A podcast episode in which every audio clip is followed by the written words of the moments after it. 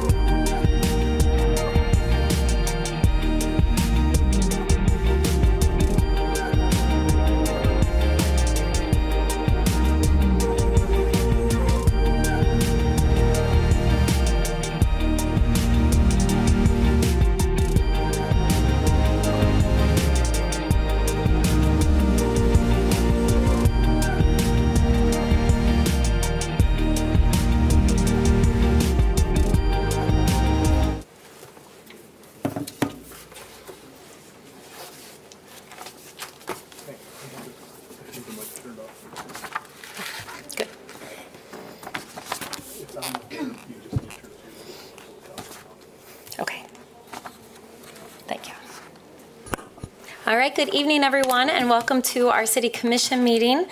Uh, For those of you who are here for the first time, I'd like to just walk through our agenda and our process, as I want to do everything I can to ensure that everyone who wants to speak has an opportunity to be heard without being without being interrupted. Uh, So for those of you new to our commission meetings, this is a a city official meeting uh, with city business to be conducted. We'll start the meeting with an opportunity to comment on specific action items. So these are items that we voted on earlier today, we'll be taking action on tonight. And then we'll move through a number of other items. We have a couple scheduled public meetings tonight. One is for individuals who wish to appeal the DID special assessment. So this is specifically for people who are living in the downtown improvement district and they wish to speak about the assessment. We also have applications for an OPRA and Brownfields, and we will take all of these together tonight. So if you are here to speak on those items, I'm going to ask you to stay put and wait until we open up those public hearings, and then we'll have the last opportunity for public comment at the end. So for public comment, we do have a number of meeting procedures and expectations. We ask that you come to the podium, which is right up here, uh, share your name, the city that you live in, and you'll be provided with three minutes to speak. We want to ensure that this is a safe place for everyone involved, and we ask that you refrain from clapping, cheering, booing, using profanity, vulgar language, threats, name calling, or making derogatory comments. If you use profanity or engage in threatening language, the microphone will be shut off for the remainder of your time. If there are disruptive actions or breach of peace, I will ask the individual or individuals to stop, and if it continues, they will be asked to leave. Public comment is an opportunity for all voices to be heard, despite whether people in attendance or elected officials agree or disagree with what is being said. People have a right to speak without being screamed at or criticized or disrupted by others in attendance. And despite our own opinions, personal beliefs, or values, people have a right to come and speak about whatever topic they choose, including their religious beliefs, whatever those religious beliefs may be. So again, this meeting is a lawful assembly of a governmental body, and disrupting the order of this meeting is committing a breach of peace. So with that, we will move forward with starting with a moment of silence and then pledge of allegiance, and then we'll move to roll call. So if you join me for a moment of silence.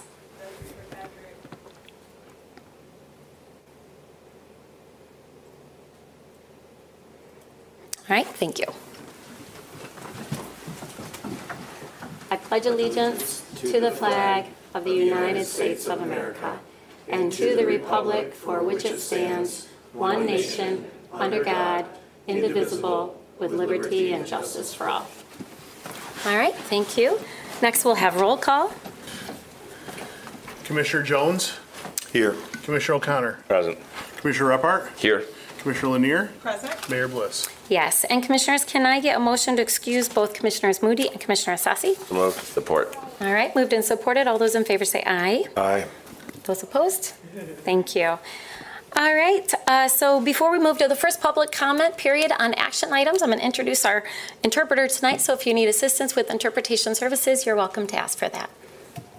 Good evening. We are pleased to provide Spanish interpretation services this evening. This includes interpretation during the meeting and for those who want to provide public comment.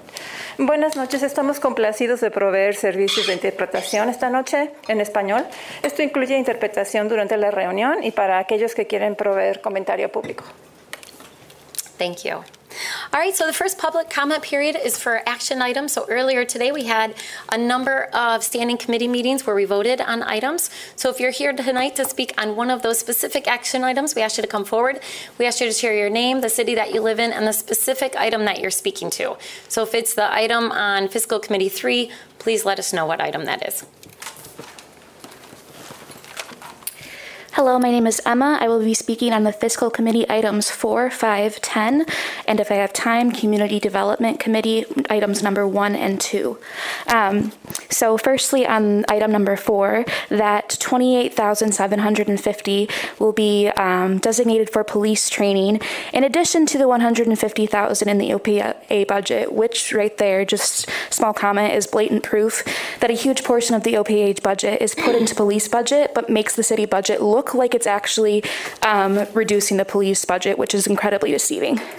So, concerning this training, there will be two instructors, 12 hours of instruction over two days for six topics for a cohort that will re- then train the rest of the GRPD. These topics are self regulation, de escalation, conflict resolution, neuroscience of fear and uh, stress response, critical thinking of critical thinking and policing, which is an oxymoron, and constitutional policing. So, on these four topics that make sense that that address um, behavior change and um, deconstructing the way um, we the way instinctual responses occur. Um, two hours and two hour introduction is just blatantly um, insufficient. Especially for all of the individuals police who have been conditioned to use violence first before using um, conflict resolution. That's the almost the entirety of their training. So two hours cannot undo that, especially for topics um, that mental health professionals and social service professionals spend years on, years at their doctorate levels, and are still working on those um, those behavior responses in themselves. So the fact that you that we think that two hours per topic is okay for a person completely they have you know no more um, fear response in them is I don't know where that comes from. And then you, on top of that, hand them deadly weapons and expect them to be able to interact with the community is BS. Um, it's essentially useless, and it's a front to make less make it look like you're doing something when you've done nothing. I'm looking at you, Chief of Police. It's a front to look at make it look like you've done something when you're doing nothing. I have 30 seconds. They're also authorizing the GRPD um, recruit class, um, paying for a recruit, recruit class, um, and the GRPD Officers Association has negotiated a labor agreement to up the wage of GRPD interns by $4 per hour. Um, both are ridiculous, defund the GRPD, um, and both items are unacceptable attempts to encourage expansion of the police force when the community is asks for defunding. BS. Thank you. Right, others who wish to be heard?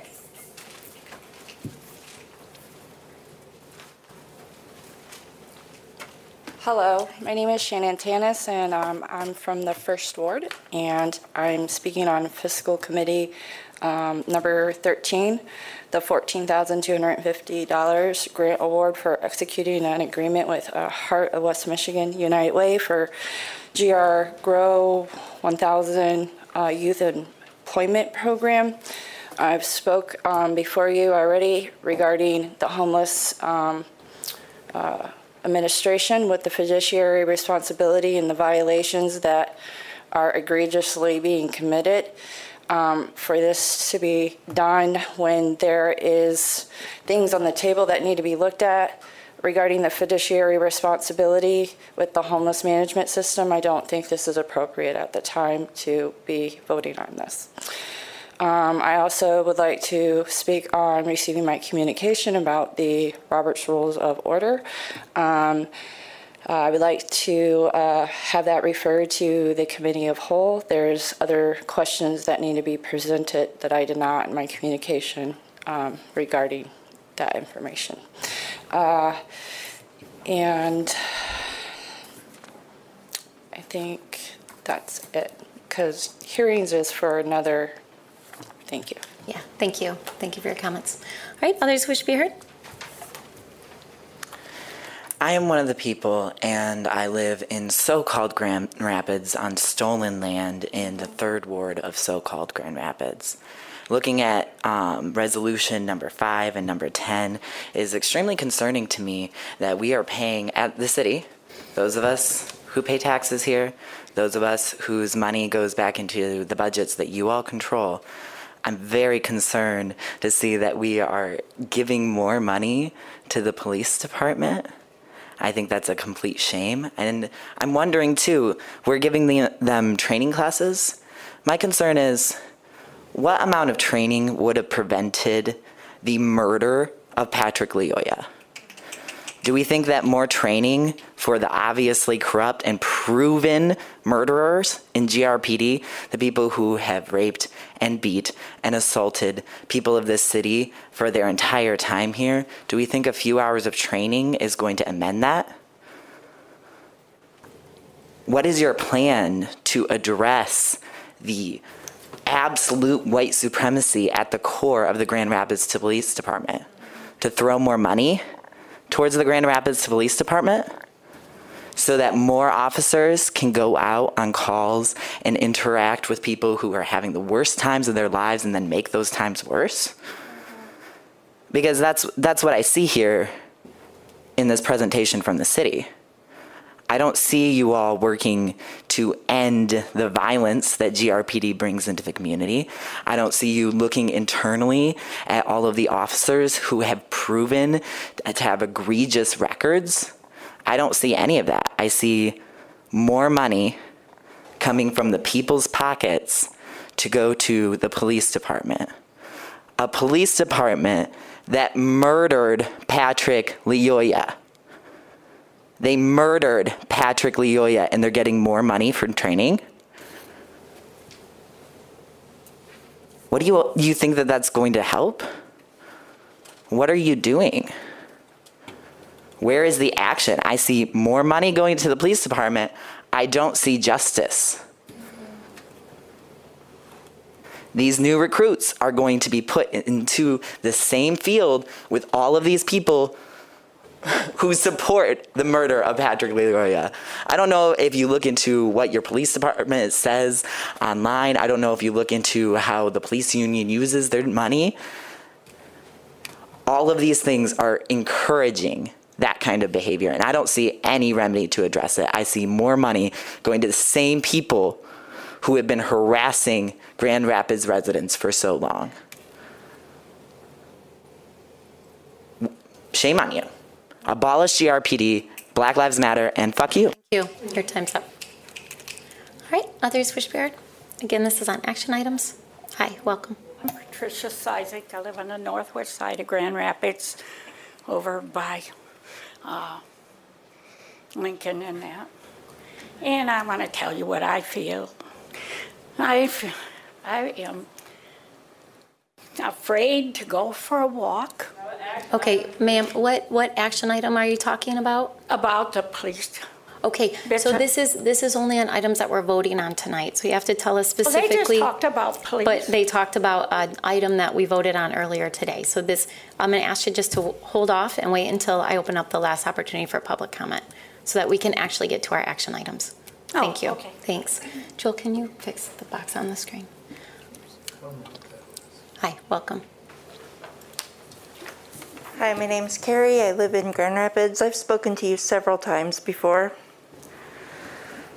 Um, as I've said before, I'm a military veteran. I've been an accountant for going on 25 years.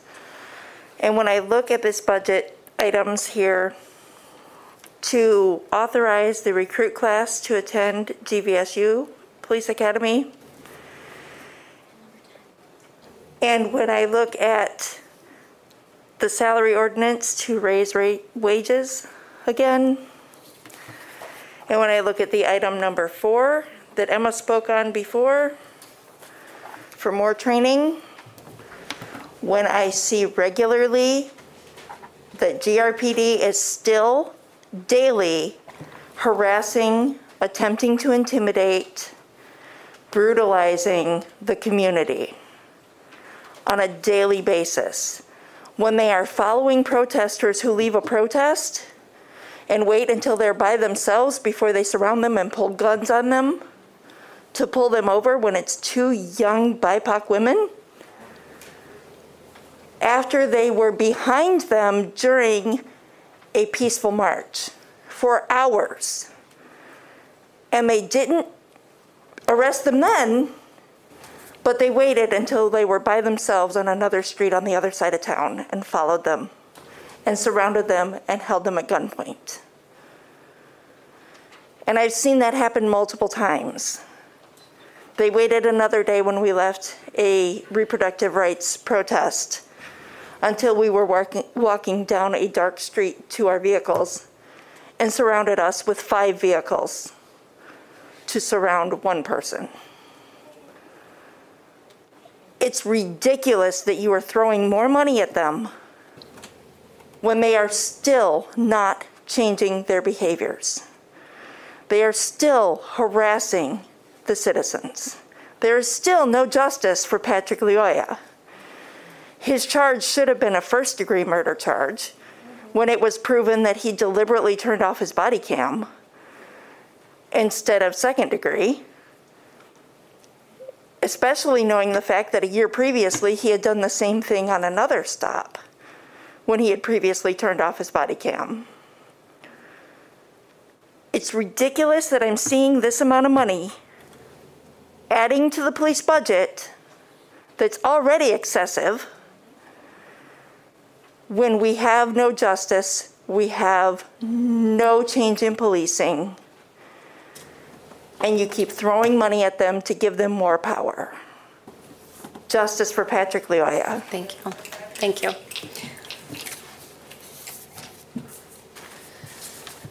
Uh, my name is Kieran. I live in Grand Rapids, third ward, second word. Sorry, my bad. On the cusp.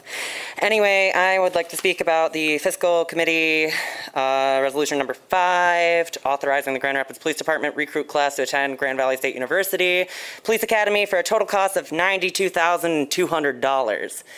Um, that amount of money just seems atrocious to me, um, that it wouldn't just be reallocated from their already large budget.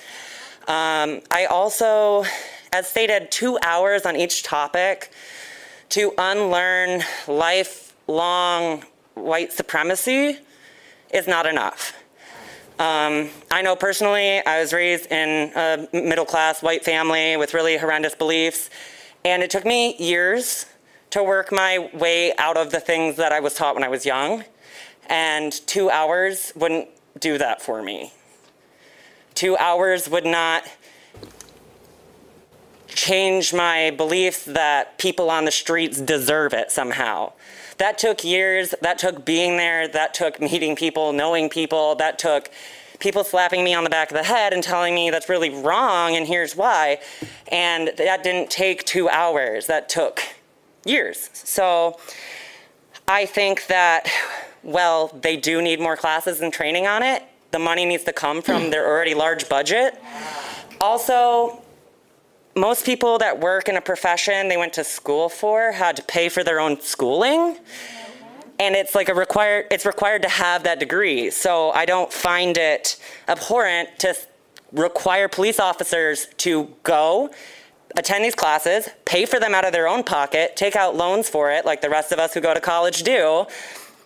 And that's how we get them to take the classes. I just I hate to see more of our money going towards the police force in ways that are proven not to make a difference, that are just kind of washing over the whole thing. Like, look what we've done. Like, all right, now it's up to them. When it's really like, if you if you think that you can change the same people who are already in our police department, then like you need to commit to putting them through years and years of therapy, education. Uh, they they need a lot more than two hours and another gun. Like, so that's my big thing. I, I think it's really abhorrent that we've given ninety-two thousand dollars more to the police. Um, also, uh, number 10 in the fiscal committee, the salary ordinance, um, giving people pay raises when police department already has so many issues, um, I just think that we could have so much better things to do with our money currently. So, yep, justice for Patrick Lyoya and defund the GRPD.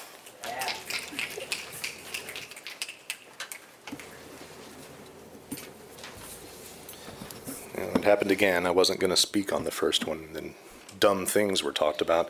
Lucas, First Ward. I appreciate the remarks about the lifelong white supremacy problem, but I think there's a much shorter term problem when we're talking about police training funding. No, you can't undo a lifetime of garbage. Doing my best to censor, Madam Mayor. Thank you. But you really should be focusing on undoing the shorter term, deeply broken psychological twisted souls that choose that profession. Mm-hmm. Most of the police in the United States would at least cheat a red light with their signals, which makes most police bad cops. This privileged abuse of power approach, this wired for bullying, this telling people what to do because you always wanted to, because you got picked on too much when you were little. That is where you should put 92 grand per person in psychological treatment. Because I've been in a lot of places, I've seen a lot of cops. I've had some buddies that worked in prisons, and they have explained this very clearly to me. You're dealing with broken human beings that choose this profession, sometimes because they couldn't hack it as a real soldier. So I don't know if training is going to fix that. And I've had a few great cops I've known. I really have. I really, really have. And I've had a lot of family members talk to me, you know, your great uncle such and such was a, where? Alabama? Okay, we're done with this conversation. there is a brokenness and a bully mentality that people attracted to that profession bear. And until you're ready to deal with that, you can't train it out of them. It doesn't matter if they're white supremacists or purple supremacists, they are bullies by nature. You have to deal with that. And it's not going to be with shorthand training. I came here with much more diplomacy in my heart tonight. I'm being as nice as I can about it. But this profession attracts trash, okay? And you got to fix that. I don't think yours does. Mine, marketing, attracts smarmy BS artists. Hey, what up? But everybody should go where they're welcome and useful, and it is not welcome and useful for police to be abusive personalities. That's the place to put your money. All right, thank you. All right, we're going to close that public comment period and move on to approval of the minutes. Commissioners, can I get a motion? So moved. Support. All right, moved and supported. Any questions or comments? All right, all those in favor say aye. Aye. Those opposed? Carries. All right, next that will take us to petitions and communications. First one is a communication received from Joshua Lunger, Grand Rapids Chamber Vice President, Government Affairs, with an update on public behavior. All right, that's received and filed. Communication from Shannon Tanis regarding Robert's Rules of Order. That is received and filed. Communication is received regarding Pat- Justice for Patrick Lyoya. That is received and filed. Communication received expressing concerns for the proposed Higgy Group LLC project. That is received and filed. Communication received from Emma regarding public comment. And that is also received and filed. All right, next that will take us to reports of city officers. The first one is a comptroller's report for the period of June 8, 2022 through June 28, 2022 in the amount of $29,648,273.79. All right, that's received and filed. And second, a treasurer's report for the period of June 4, 2022 through June 28, 2022. And that is received and filed. All right, next that will take us to our consent agenda. So our consent agenda are items that we voted on earlier today in one of our standing committee meetings where there was a unanimous vote. So tonight with one voice vote, we'll adopt those items. Commissioners, can I get a motion? So moved. Support. All right, moved and supported. Any additional comments? All right, all those in favor say aye. Aye. Those opposed? It carries.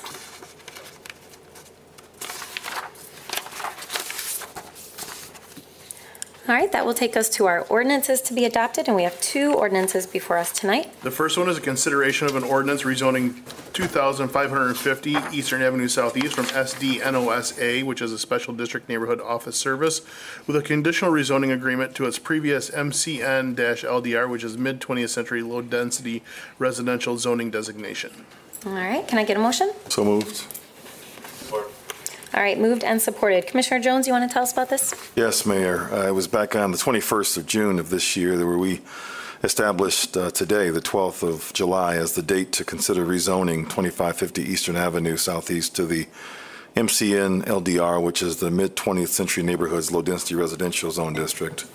Uh, The property was previously rezoned to SD-NOS, which is Special Districts Neighborhood Office Services, with a conditional rezoning agreement, but has n- not been redeveloped in accordance with the agreement, and the agreement has now expired.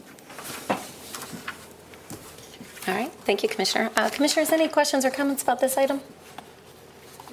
All right, this is a roll call vote tonight. Commissioner Reppart, Yes. Commissioner Lenear, Aye. Commissioner Jones, Yes. Commissioner O'Connor? Yes. Mayor Bliss? Yes, it carries. All right, that will take us to our second ordinance to be adopted tonight. The second one is a commer- consideration of a major amendment to the Celebration Village SDPRD, which is Special District Planned Redevelopment District, to facilitate redevelopment of 2,135 East Beltline Avenue Northeast. All right, can I get a motion? So moved. Support. All right, moved and supported. Commissioner Reppart, you want to tell us about this? Yeah, thanks, Mayor. This is the old Chili's site on the East Belt Line, and it is going to be transitioned to an urgent care facility and a coffee shop. Uh, the, neigh- the neighborhood association did not oppose the project, and it, and it passed the planning commission unanimously. Great, thank you. Commissioners, any questions or comments?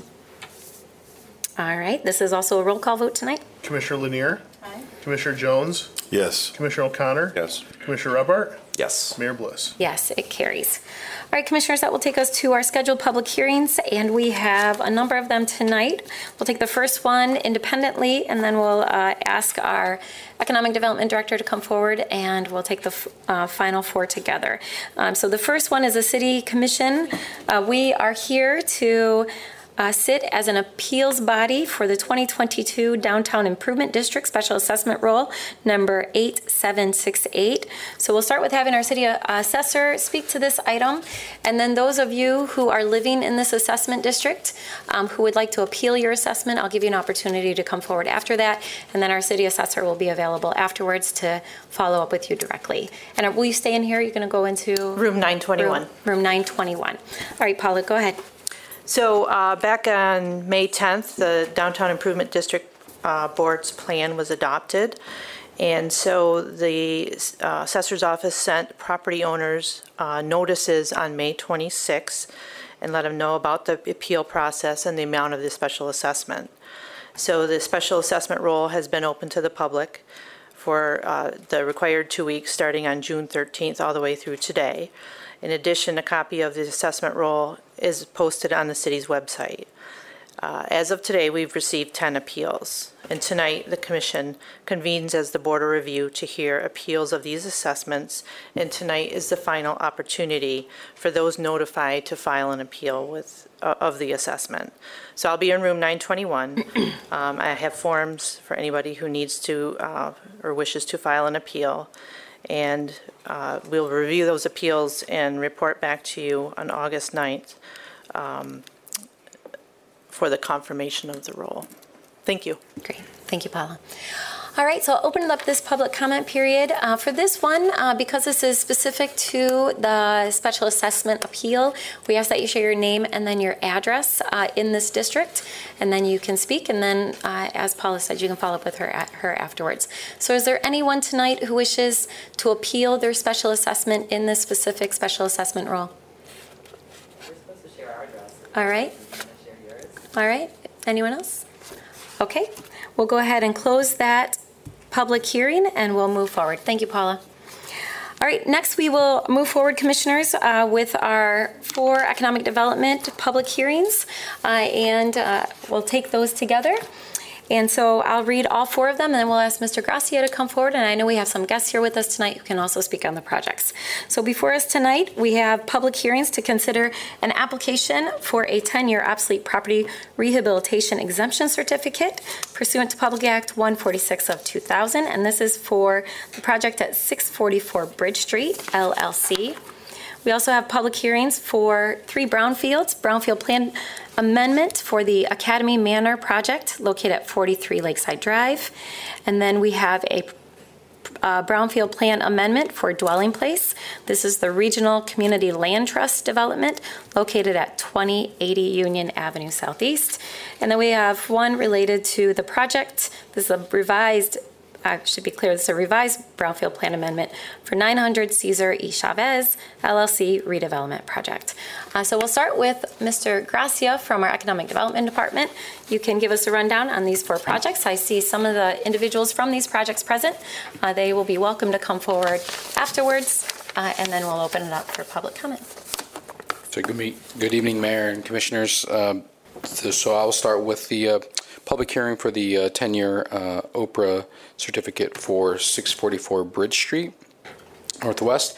So this project is again a two-story structure with approximately uh, 30 3,600 square feet. Uh, The project uh, is a rehab of that existing structure with uh, estimated cost of uh, just over $575,000. The applicant is uh, utilizing our inclusion plan for this development and has a goal of 30% or approximately $172,000 for the plan. And this project has also received support from the West Side Corridor Improvement Authority through a $20,000 facade improvement grant. The Second project before you is the Academy Manor project uh, located at 43 Lakeside Drive Northeast. Um, Again, uh, this is a a redevelopment of an existing uh, 177,000 square, thousand square foot building that will result in 108 um, uh, affordable rental units. Um, Total project costs are anticipated to be uh, just over um, $28 million. And the uh, inclusion plan numbers for this project are approximately 13%, or roughly uh, $2.2 million of the overall project. Um, The next prod, the third project will be uh, for the uh, dwelling place project located at 2080 Union Avenue Southeast. Again, this property, the, the um, uh, dwelling place has an option to acquire approximately 4.7 acres on the existing parcel and develop 42 single-family uh, units and total investment uh, just um, about $14 million. And this particular project, we're supporting it through the Brownfield Redevelopment Authority as well as a local Brownfield revolving fund um, for a period over uh, 21 years. And again, this project is also part of the inclusion plan at 15% of the overall, which is uh, approximately $2.1 million. And again, these particular uh, units uh, here um, will be under the uh, Community Land Trust model for ownership. The last project uh, is located at 900 Cesar Chavez, um, and it is a uh, property uh, of existing building um, that will have retail on the first floor, uh, an office on the second floor, and uh, used by Supermercados Mexico, a local grocer, and other future tenants. Uh, Total investment of this project is $4.1 million with the expected creation of 55 new jobs. And this project is uh, seeking uh, brownfield reimbursement for eligible activities related to demolition, lead, and asbest- asbestos abatement. Um, This is a first-time developer, um, and is a minority-owned business. And again, this project itself is also part of the uh, uh, the inclusion plan is estimating almost 90% or approximately $3.2 million of the overall project cost for uh, uh, minority-owned contractors. This project also received support from the South Division Grandville Corridor Improvement Authority um, for a facade grant as well. So we do have representatives, Mayor, here if you would like to call up individually or answer any questions. Otherwise, we can open it for public comment.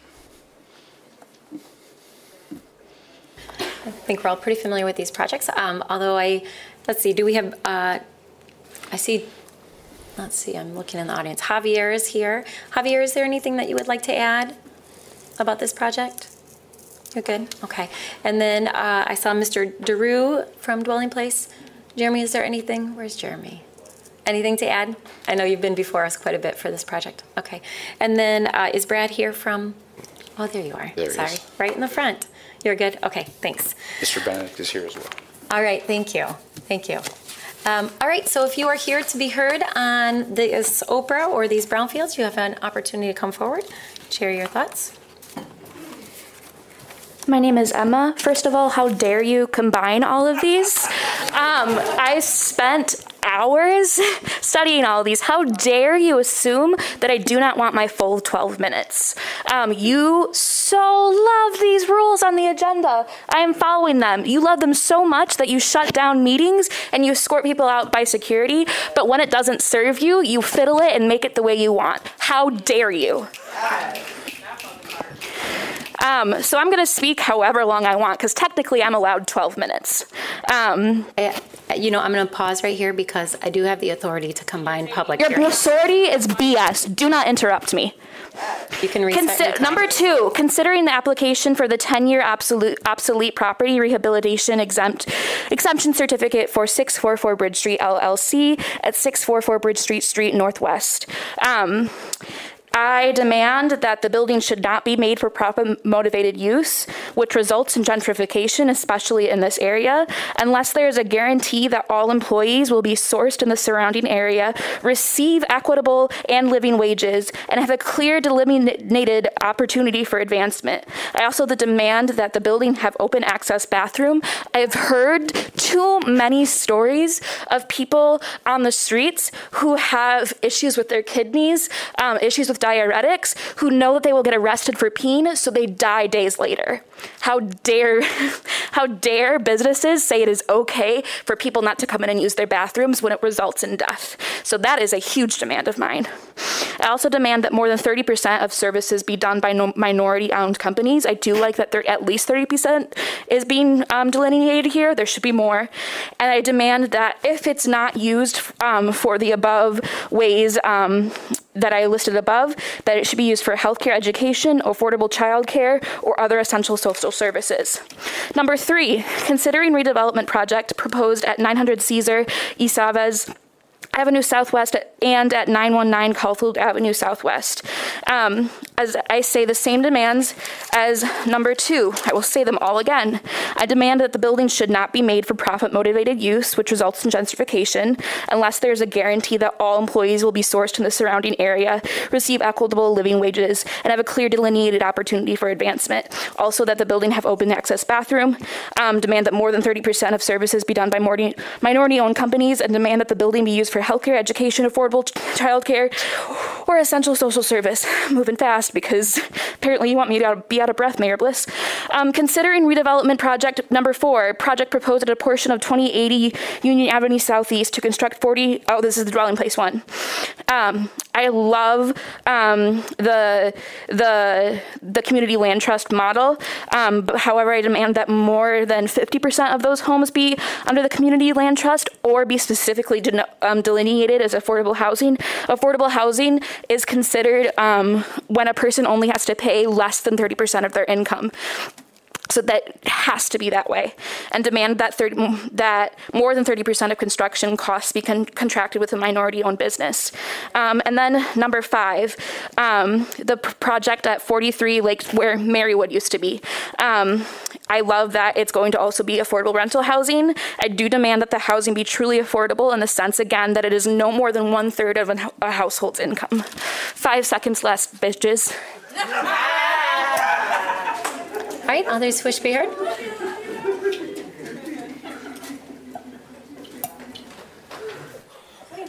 Okay, Lucas, First Ward, live on Walker. Mr. Reppart and some portion of Mr. O'Connor's uh, conscience are my representatives. This is in my district, uh, 644 Bridge. I'm a member of the uh, Stockbridge Business Association as well, so I was in the room when this was asked for our support and I nodded and raised my hand in support of the project. I think it's really important for old buildings to get good attention, for them to be rehabbed. Uh, all too often, we just walk in and kick over something old and historic. I've seen the elevation sketches and designs. I think this is a really nice treatment for this building. I echo the concerns of some of the folks in this room you guys all know because I keep urging you through email to actually talk to people about how anything works. So I'm sure there are elements of what are being asked for by these other folks that are either more difficult and challenging or state based, possibly county based. It'd be real cool if you took some time to talk about that in this chamber, which I've been urging you to do in my communications. So I'm not going to demand, but I'm going to say that more than 30% would be great. I'm not going to talk about restrooms because the guy doesn't even know who's going to rent these two floors yet. But I would love to see those owners be residents in my neighborhood. I would love to see pricing be appropriate. Whenever I walk to Bridge Street from the house, I pass a whole lot of empty retail that somebody promised somebody would be full and vibrant one day, and it's not. So, why is it not? Probably because no one can afford to start a business. So those are those are balances we need to entertain. I'm convinced that one of my commissioners understands that balance. I haven't been compelled by any communication from the other that he does. But I think there is capacity in this body to do all of these things. And a lot of you have talked to me And you know, my approach is I want it all. I want this guy to get a beautiful building and put some great stuff in it because I'd rather look at a beautiful building with great stuff in it when I'm having a beer up on the second floor of Harmony Hall than look at a bunch of trashy old stuff that some curmudgeon doesn't want to fix up. But if they're just a curmudgeon, it's their fault. If they're not being helped by the apparatus that we all expect to support us, it's your fault. So I support it. As a member of that business association, as a freelancer, as a resident, and as a supporter, well, constituent, supporter of one of these commissioners, I will support it. But I think the things that this room is talking about are worthy conversations that you need to work harder to invite them into. All right, thank you. All right, others wish to be heard?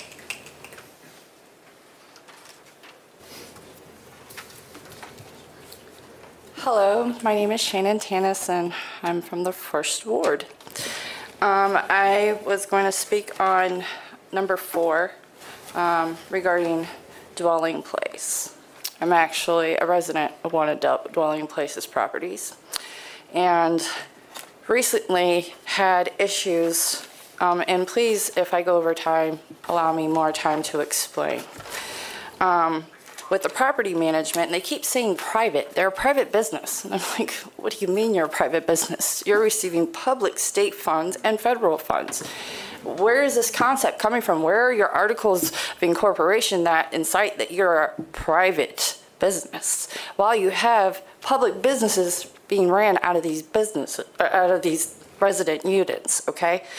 Um, when I started investigating, uh, I found their CM's registration for their federal public funding that they get.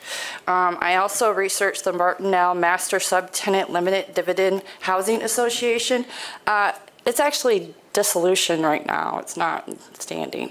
And the people that are in charge of that are bar members.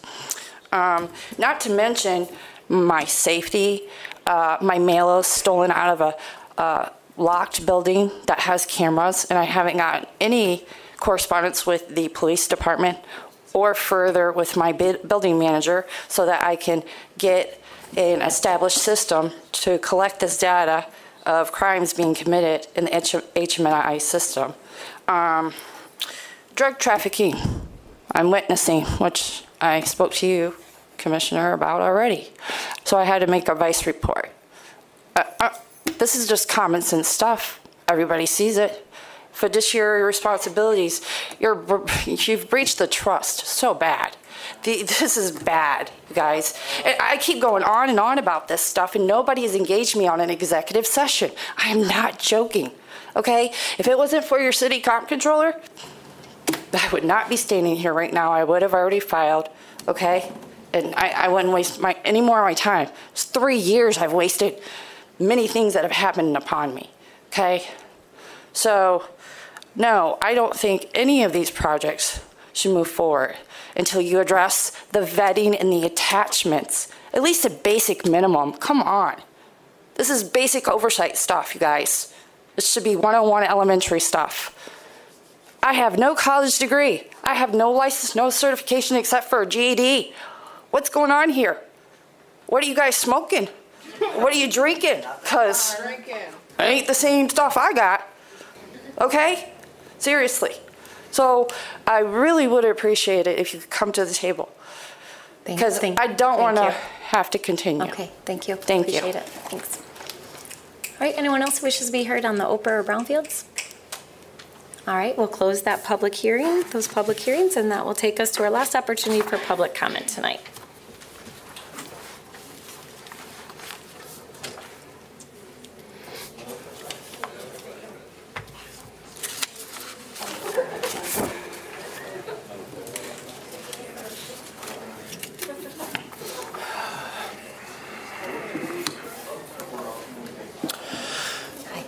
Thank you. My name is Renard Sear from Grand Rapids.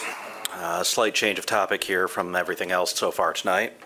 I'm a minister with the Satanic Temple, and I'm head of a congregation based primarily in West Michigan. We've been operating in Grand Rapids and across the state for a bit over three years now. In the past several months, our congregation has seen a massive influx of individuals seeking membership or people seeking to become our allies and asking how they can support us and work with us. A common theme among all of these individuals has been a rejection of the concept that any religion should guide decisions made by our government, regardless of whether it is a national Congress or a local school board.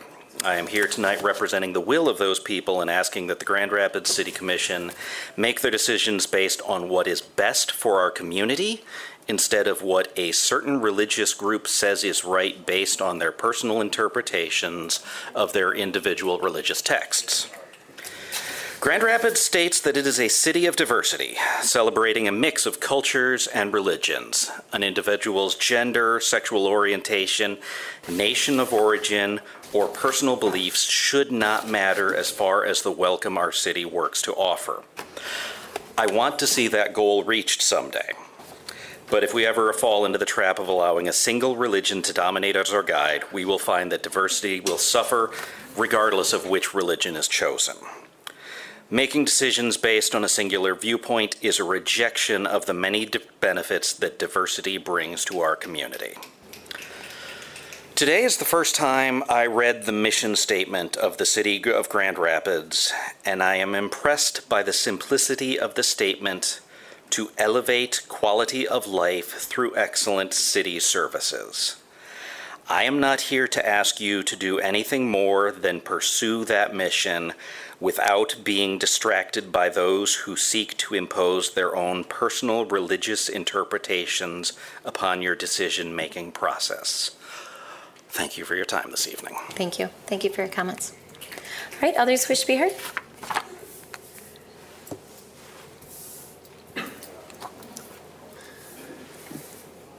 Hello, my name is Ben, pronouns he, him, and I am a Grand Rapids native and lifelong Kent County resident.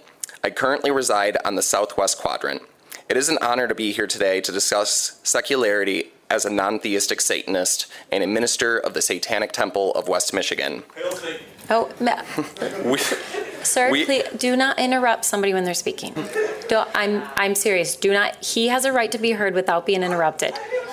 Mr. Always, be quiet. Let's listen. I am telling you, do not interrupt people when they're speaking. Go ahead. We are witnessing a clash of forces right now a clash of progress against theocracy. Progress represents what humanity is capable of when great minds get together and work against the odds to create a sense of well being to the benefit of society. Theocracy cannot produce well being, for as history has shown, theocratic powers have frequently stood against progress to the benefit of the insecurities of the dominant religious force. Historically, when progressive values clash with theology, progressive values have always prevailed, more often slowly than not, but progress prevails. We are at the eve of that clash right now with the overturning of Roe versus Wade and states scrambling to find ways to encroach upon the reproductive freedoms of its residents. In the wake of the Supreme Court decision, atheist communities, including humanists, Satanists, and other atheist groups, have seen an incredible surge in activity and new folk looking to stand opposed to theocratic overreach. This surge comes during a time where the number of Americans leaving Christianity has already been in decline. A 2020 Gallup poll shows a decline in church membership. Gallup's poll shows that between the years 1937 and 1999, church membership maintained around 70%. However, at the turn of the century, from 2000 to 2020, a substantial decline from 70% to only 47% was observed. I think we can safely credit the accessibility of information due to the technological boom over the past two decades for this drop in church membership. As we can see now, those numbers are expected to continue to decline over the coming decades, as younger generations are able to be influenced by demonstrable science rather than archaic superstition. These younger folk, who are non affiliated with any church, deserve to be represented by people who adhere to the same values of well being and progress rather than restricted by people's beliefs in the mythical tales of Bronze Age shepherds. As a resident of Kent County from birth to this day, I've witnessed this city grow and become a place that I can be proud of, a place that I can be happy to reside in. Grand Rapids represents to me some of the great things we can achieve and will continue to achieve. It is my plea to this noble council that we keep a shrinking religion from maintaining influence over a populace that is moving forward into the information age. By keeping secularity in mind when casting decisions, we can keep Grand Rapids a city of opportunity, a city moving forward, armed with the knowledge and prowess to progress. This is my will for my home city, the future I imagine when I stand beneath the red arches of Calder Plaza. So in closing, I ask, Thank- do we take the road of progress or Thank the you. road of theocracy? Thank you. All right, Alder Swishbeard?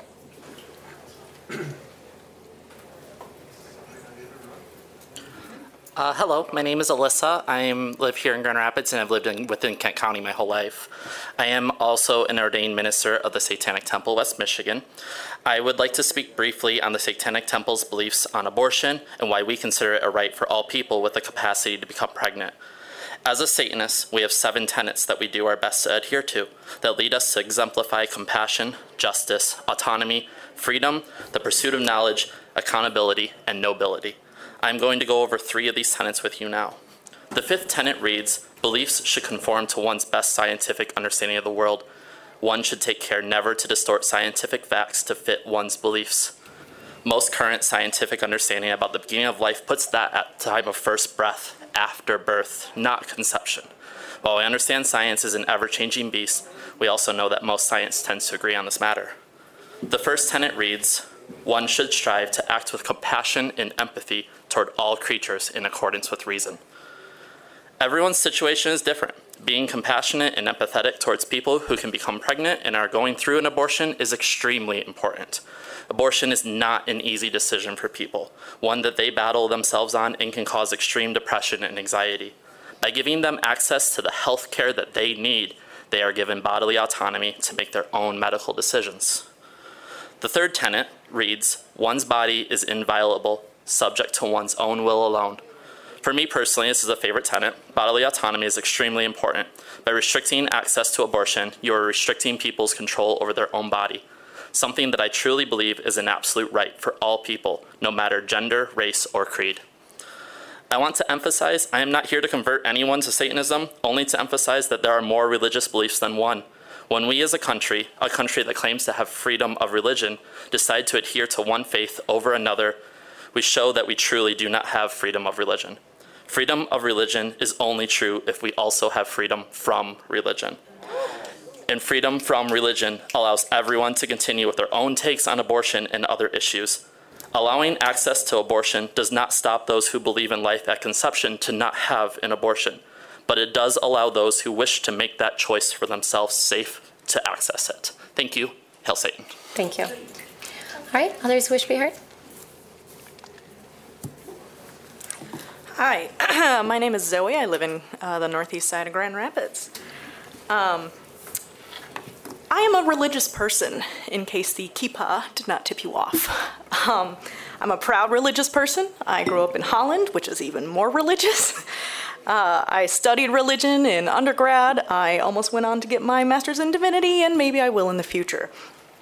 Um, I have seen the good that religion can do, but more and more I've seen the ugly side of religion.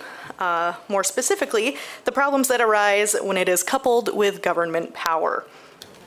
Uh, with Roe v. Wade uh, recently repealed, communities of faith are justifiably concerned about further infringement on free religious practice. Um, I have no desire to keep anyone from their religious beliefs. Uh, it's the diversity of religious expression that makes uh, that is really an essential part of Grand Rapids history and ongoing culture. Um, I personally am guided by my religious beliefs in nearly every aspect of my life. However, uh, while individuals, uh, I think, can and should make decisions based on their religion and other beliefs, I don't believe religion itself should dictate public policy. Religious people may participate in our local government, religious texts should not. I urge you all to protect the religious freedom of all the people of Grand Rapids, not just the religion of some.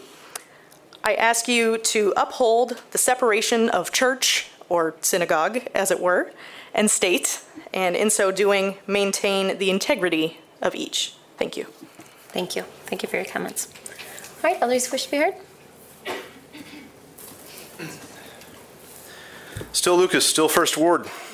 Uh, I brought a bunch of pearls in case the previous demonstration of religious diversity bothers anyone. They're up here, you can clutch them. I brought, a, I brought speakers that you just saw that represent a small cross section of the diversity of Grand Rapids when it comes to faith or lack thereof. We organized this in just a few days. Our pagan and Hindu folks were unable to make it, but they promised to be here next time. So, why did we do this? The corrupt and illegitimate Supreme Court has sided with Christian cultists in their pursuit of the subjugation of women and whoever they come for next. So now was the time. And after so many of these meetings in this chamber have been hijacked by Christian rhetoric and scripture, and meetings have been opened with Christian prayer, it seemed appropriate to leverage the equal time that we've been promised by the leaders. Those are the two options available constitutionally for religious speech all or nothing. As leaders, you can either ban religious speech and eliminate it from your agenda, or you have to encourage, welcome, and allow it all. The question you have to ask yourself is how much time do you want to waste on the eventuality that we can get every faith to show up and claim their three minutes? Or worse, will you cowardly adjourn a meeting before one of them can speak, prohibiting them the opportunity for equal respect under the law? Listen to the words. This government could make this chamber entirely secular, eliminate the corny, nationalistic grade school recitation of the pledge with its mention of the Christian God, and require all public comments which venture into faith speech to be germane to city business as you do with other commentary. For many of us, a doggedly secular government is the only appropriate choice for every reason imaginable. The Constitution is on your side if you have the guts to agree with us, so I urge you to consider it. I've been trying to find my way forward with reconciliation with all of you, and I appreciate the, the bridge building meetings and discussions that I've had with many. I'm still hoping that Commissioners O'Connor, Ysasi, and Lenear will engage with me like I've been asking for for over a year now, even before the unforgivable murder of Patrick Lyoya. To that end, I'm trying to keep these remarks a bit more diplomatic, you may have noticed. And I will simply respond to the state of affairs for women in this backward nation with some Everlast lyrics like a good little heathen Gen X kid should. She heads for the clinic and she gets some static walking through the door. They call her a killer, they call her a sinner, and they call her a whore. God forbid you ever have to walk a mile in her shoes, because then you really might know what it's like to have to choose. Thank you. Thank you. All right, others wish to be heard? First of all, I want to shame every single one of you. Um, actually, two of you who are doppelgangers in the cowards' places who decided not to show up today.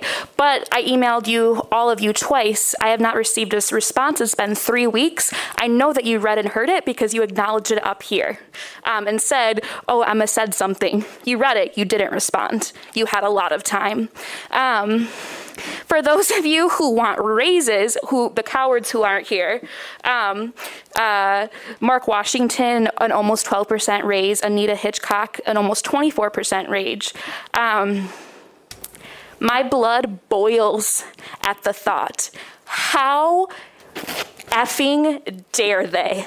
How dare they? When, first of all, you can't respond to my emails, that's a small thing. Second of all, you continue to F up your job so royally. If it was me, I'd have all of you gone right now. But then you ask for a mother effing raise. If you cannot survive on the salaries you already have, six figures, I you must be the worst at working part time. You must be the worst at financial management I've ever heard of, and therefore you should not be anywhere near the city commission or any government position whatsoever. When there are people on the street, when there are people being murdered, when there are people with mental health issues, when there are people bleeding and crying out in the street, and all you can effing think about is the more money in your pocket, I do not know how you are human. I do not know how they are human, and I continue to try to see humanity in each of all of you. That's why I'm not up here hurting you physically. That's what that's why I haven't burned this place to the ground because I see humanity in all of you and I don't want that for myself and I don't want that for you. In fact, I am giving you a grace because all of the things I'm proposing would actually benefit you too if you were intelligent enough to understand that.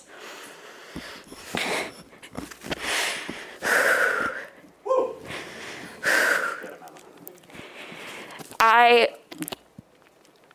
I am almost in tears at the state of the public officials here, especially those who asked for a raise when they should have been fired. When they should have, when you all should have resigned the moment that Patrick Lyoya was murdered because his blood is on your hands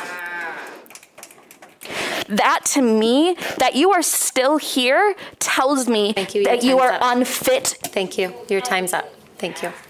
Your time's up. All right. Others wish to be heard?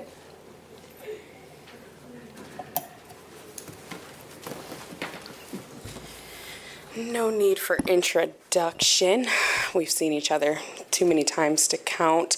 Um, my shirt reads So you have time to consider a raise, but not time to hear the cries of your people for policy change. Yeah, that's sick. um, I just want to remind you that I work hard. I'm the only breadwinner in my family. I make well over minimum wage at almost $17 an hour, but yet still I'm in a desperately low um, poverty level. Right? I can still get food stamps, I can get Medicaid, I can probably go get income based housing, which will probably be needed because the amount of rent right now is absolutely ludicrous. Two bedroom houses in like a slum place for 2000 a month and you got to make three times that so that equates to what roughly $25 an hour but please washington and anita baker give yourself that 11% and that 24% raise because nobody else needs to eat right nobody else needs community programs that would help them like education or mental health or anything other than giving you more money to live wherever it is that you live. This is ludicrous. You're giving our cops more money to do a two day class on what? Something that can't be taught in that time. That's a joke. That is a slap in every single one of our faces. That's you saying, here, here's the band aid, the Dollar Tree kind that won't stick for your gaping wounds. That's what that is. The little plastic ones that as soon as you put them on, they fall off. That's what you're training. That's where you want all this extra money to go to. Why don't you uh, turn in that bike? That three wheeler that they ride around so fancy like? That's an easy 50 to 100 grand. I'm guessing probably 100 grand since it's customized and bigger than the little one that I price checked. Why can't you do that? Why can't you release some of the horses to a nice home? That's a few thousand. Few thousand even in cost in feeding them. Why can you not pull these funds from anywhere else? And I'd also like to say it's an absolute joke and a slap in the face that our uh, police chief, who called for Schurr's immediate firing once the charges were brought against him, is sitting with a Schurr supporter.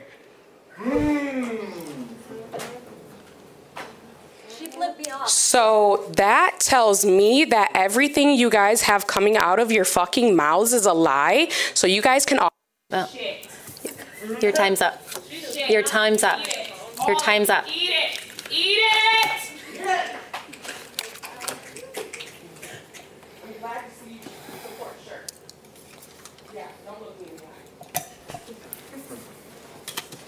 I'm Casey from the third ward. I got a response last meeting. I got a response. You know what you guys said? You told me to part my hair on the other side. You mentioned my looking and staring and blinking. It's so insulting. You know what I think's really insulting? That we come here talking about policy change, right? We're saying, why am I paying for her insurance so when she does something wrong, it comes out of my tax dollars? Why don't you put that back into the community? There's some money right there. She could pay that herself. Lawyers do, doctors do, I do for my job. Any business, so anybody in a professional setting pays for their own liability insurance. And then you guys look at me and say, my hair? That is insulting that that's what you heard. It's insulting that that protesters are getting charges for using megaphones. And in those police reports, it says, and then our officers on top of the Children's Museum roof observed Veterans Park as they passed out food to the unhoused. Oh, no.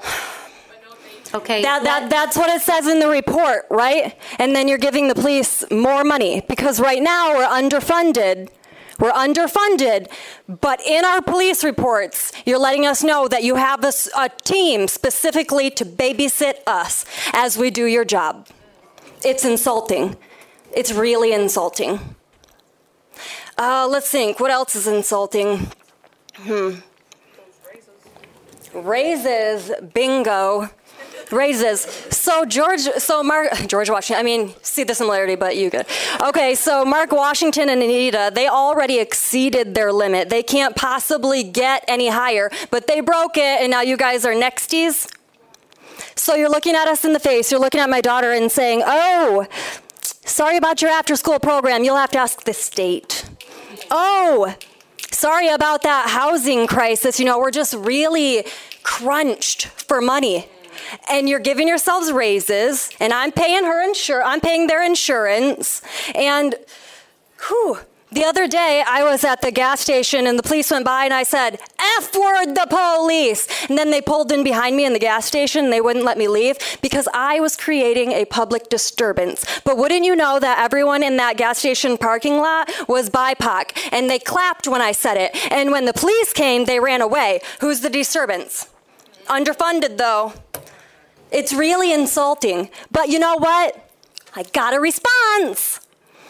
And all this shows the integrity of your character and the integrity of your worthiness of that seat. So when we're up here acting like hoodlums or swearing or cursing, it's because you are insulting. You, not us.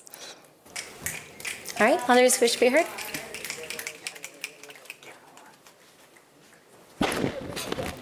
It's very hard.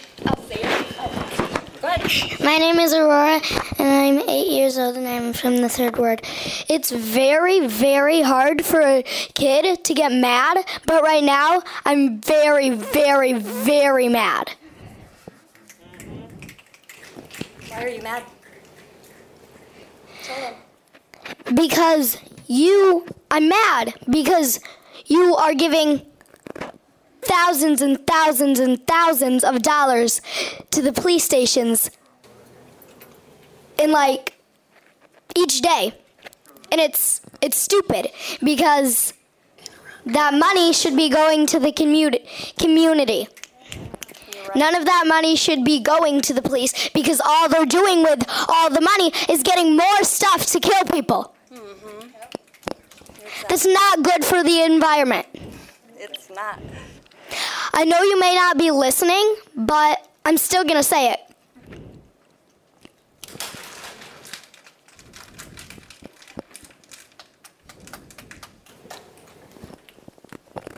Anything else? Gonna do some chants? You got two, one minute, 40 seconds. What do you think? Oh. I know. Okay, let them know. I can name about more than 10 handfuls right now of people that the police have killed.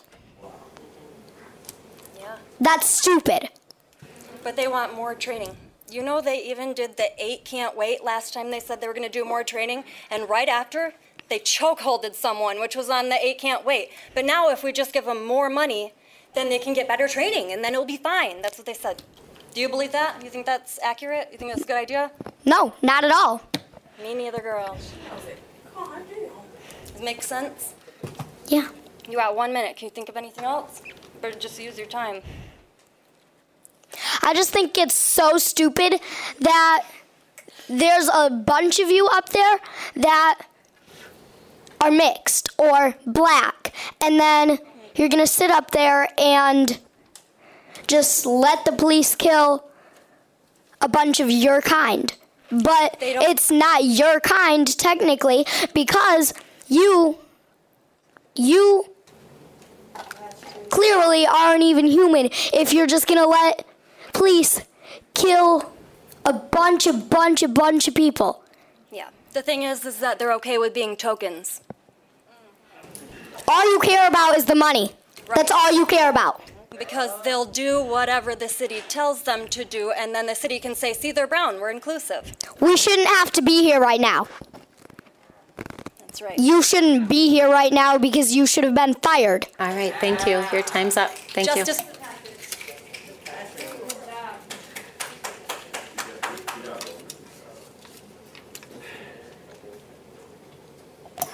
Hi, welcome. My name is Matt. I live in the third ward. Ever since I have started coming to these meetings, I have been disgusted with how you spend our taxpayer dollars. It, you are addicted to giving money downtown for the sake of the wealthy res- residents there and the tourists that aren't even coming here because we're Grand Rapids. we're not New York, we're not LA, we're not even Indianapolis. And and you do this while so many other communities and people are desperate for more resources that you could easily provide, that this city could easily provide, but you don't. And on top of that, you continue to give more money to GRPD when they continue to murder and brutalize the black, brown, indigenous, the homeless, the low income residents that live here. And on top of that, they arrest protesters on blatantly false charges simply for exercising their constitutional right to peaceful demonstration.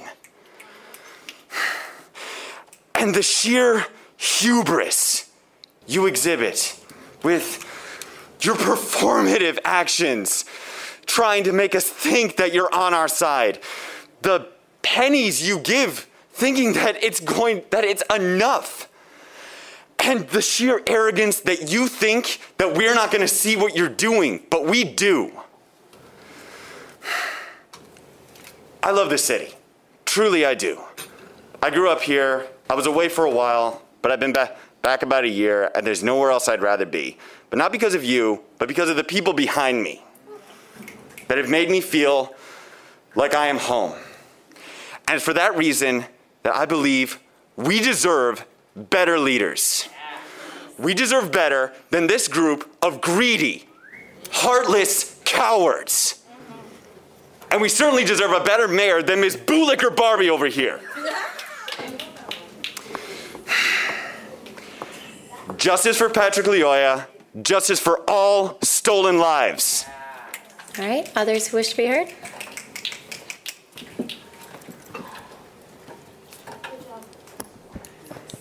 All right. Am I picking up?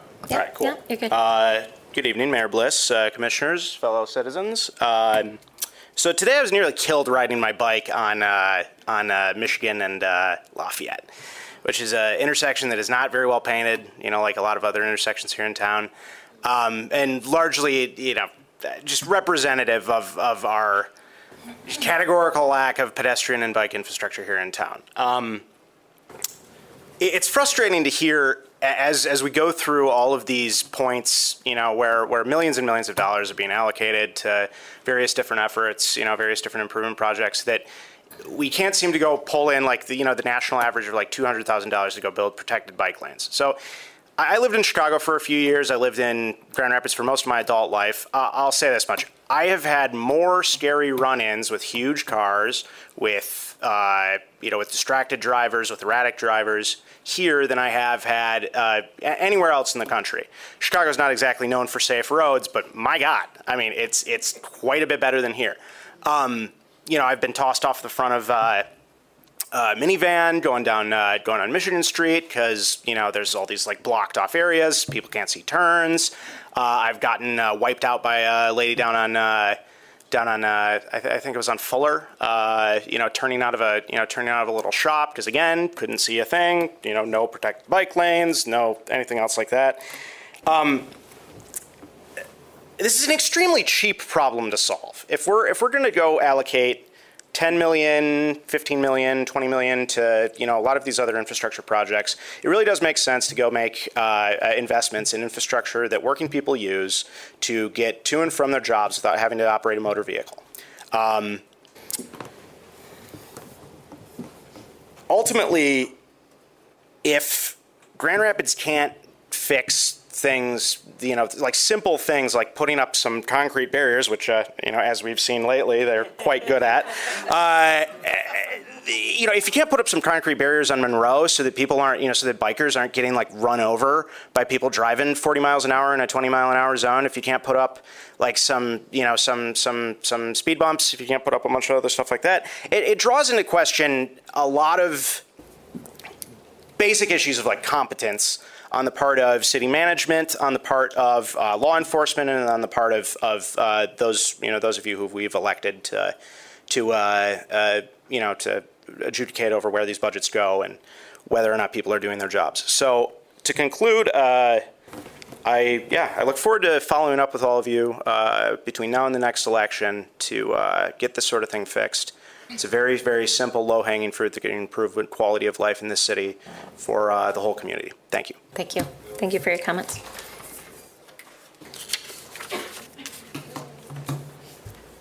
How you doing, everybody? My name is DeAndre Jones. I gotta say, man, went to the Pride Festival. I remember seeing the uh, people from the Satanic Temple. You guys do some wild rituals, man. That was crazy. I ain't gonna lie to- to you. Talk to But us, DeAndre. uh, recently, we just started back up the Urban Youth Summer Basketball League. So we got 10 kids playing basketball at Ken Paul Park and King Park. Uh, we got 10 teams, more than 100 plus kids. If you come over there to the hood, the south side, if you come to the hood, you will see a lot of kids. Uh, You know, we've been reducing violence, something I'm really passionate about. Got a lot of kids out there playing basketball at King Park, man, at Ken Paul Park. And we've been reducing violence. Seen Chief Eric Winstrom talk to a couple police officers about esports, talk to them about ways that we can, you know, do some police and community relations because there's no real trust uh, here with the police and the community. No shit.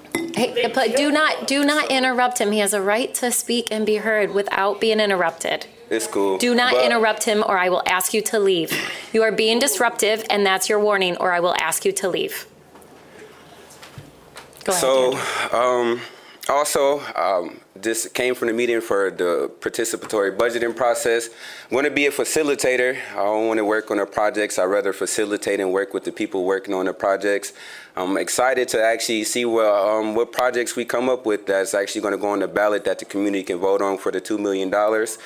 Also, I'm in talk with a um, guy who uh, has a contract with EA Sports. I'm looking to try to bring an esports tournament here to the city. Uh, this is something we can actually do, but I just have to get the funds to do it. But it's a lot of money to bring EA Sports here, but it is possible, and I've had these conversations. Uh, I'm really, uh, I'm really sorry. Just so much tension because it's just a lot of tension. It's crazy. I can feel the tension. I can feel the passion of the community. I can really feel it. But yeah, it was my birthday two days ago. It was lit. I was lit, man. I had a good time. I had a great time. I was lit. It was fun, man. It's cancer season. I'm spiritual. Got the other All right, people. DeAndre, keep talking to us. Got the- direct direct you your know, comments to us. You got everybody here, different religions, different backgrounds, different beliefs. Uh, it's just, it's really crazy to see people from the Satanic Temple. Then you got people reading the Bible in here. That was crazy. I ain't gonna lie to you. I never thought I'd see something like that. No, but I'm just really happy that we're back running the Urban Youth Summer Basketball League. That we're doing work on the participatory budgeting process. That I'm out here doing the work that I'm passionate about. Um, and I'm I'm really just hope that maybe some of you commissioners uh, can maybe come watch some basketball at King Park and watch what we're doing up there. We'll have um, we got an uh, article coming in Grand Rapids Business Journal, Grand Rapids Magazine, so you'll see the work that we're doing published. I appreciate it. All right, thank you. All right, others wish to be heard? Hi there, I'm Viola from Grand Rapids. Ladies and gentlemen, we have a war going on in our culture. It is good versus evil, right against wrong. We are living in an age of deception and lies. My Bible says there would come a day when there would be those that call evil good and good evil. We are living in that day. And the deception is great. Just because something sounds right doesn't make it true. And some lies feel true even more than the truth because the enemy twists it just enough. Something is wrong when we reward evil and punish good. Something is wrong when we no longer look to truth but what feels good. I was deeply troubled as I watched 70 pastors come together and demand justice, blaming a system and not the bad behavior, and threatening to withhold their votes to those in political arena unless their demands were met, yet never offering to help mend the relationship between our community and our police. No mercy, no grace for Officer Chris Schurr. At that moment, I was reminded of the prophet Elijah. Hold this. One man of God who stood gonna- against the I'm gonna ask 450 uh, false prophets of Baal. Ma'am, can you One stop? man Okay, hold on, hold on, hold on a second. Hold on a second. I'm going to let you finish speaking in a moment, but I'm telling, if you continue to interrupt her, that is disrupting this meeting by interrupting people who deserve a right to speak. Even if you do not agree with them, they have a right to speak and be heard by this body. And I will ask you to leave. I will ask you to leave if you continue to interrupt. That's your final warning. At that moment, I was reminded of the prophet Elijah, one man of God who stood against the 450 Okay. false prophets of Baal. One man who dared to stand on truth. The church of the living God is not woke. We are Holy Ghost filled, and the gates of hell shall not prevail against it. Woe to those that have exchanged the truth for a lie. Woe to those who have chosen, who have been seduced by falsehood, and churches that have sold out to the world system. You see, truth matters. Truth is a threat to those that do evil. Truth will be offensive because it reveals Okay. error Stop and charges the interrupting. Ma'am, I am so sorry. Those of you interrupting, I'm asking you to leave. You clearly can't sit and listen without interrupting someone speaking. So those of you who are just disruptive, I'm going to ask you to leave. You know who you are. I'm eh, in the line, the one that's continuing to scream in the white shirt in the front here. I'm asking you to leave, and then I will give you your I will give you your time back.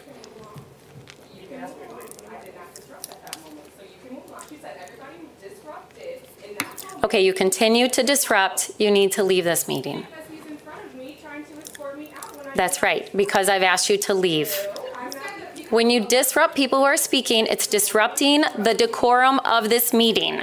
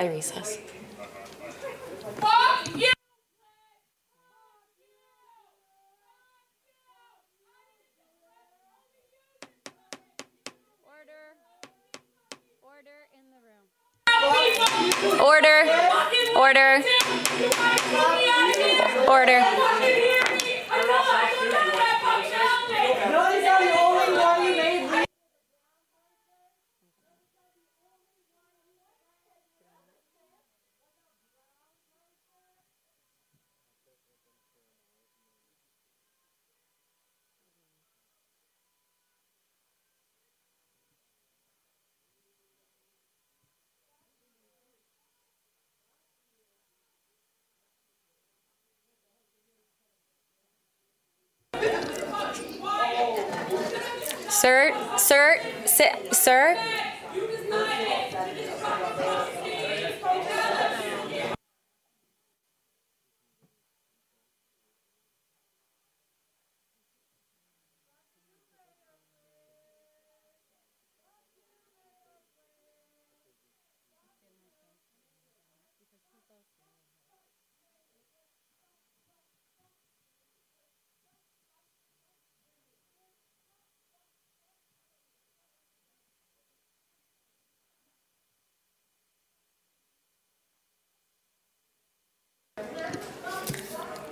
All right, we're going to resume um, with the public comment period. Go ahead. Oh, I'm sorry, hold on. You see, the truth matters. Truth is a threat to those that do evil because truth will be offensive because it reveals error and charges the hearer to make a decision, gives them the choice to continue on this des- destructive road I'm on or turn in the right direction. We need to tear down the lies that have bound this city and demolish every false narrative that brings division and hatred. The greatest threat to this community is not our police. It's not the lie about a system that keeps people down because of the color of their skin. Truth is, the greatest threat to this community are those killing each other on these streets, those terrorizing this community with robberies, violent crime, theft, assaults, and shootings daily. The very community itself refuses to take hold Okay. of the truth. Great job, guys. Good work. Ma'am, hold on. Hold on.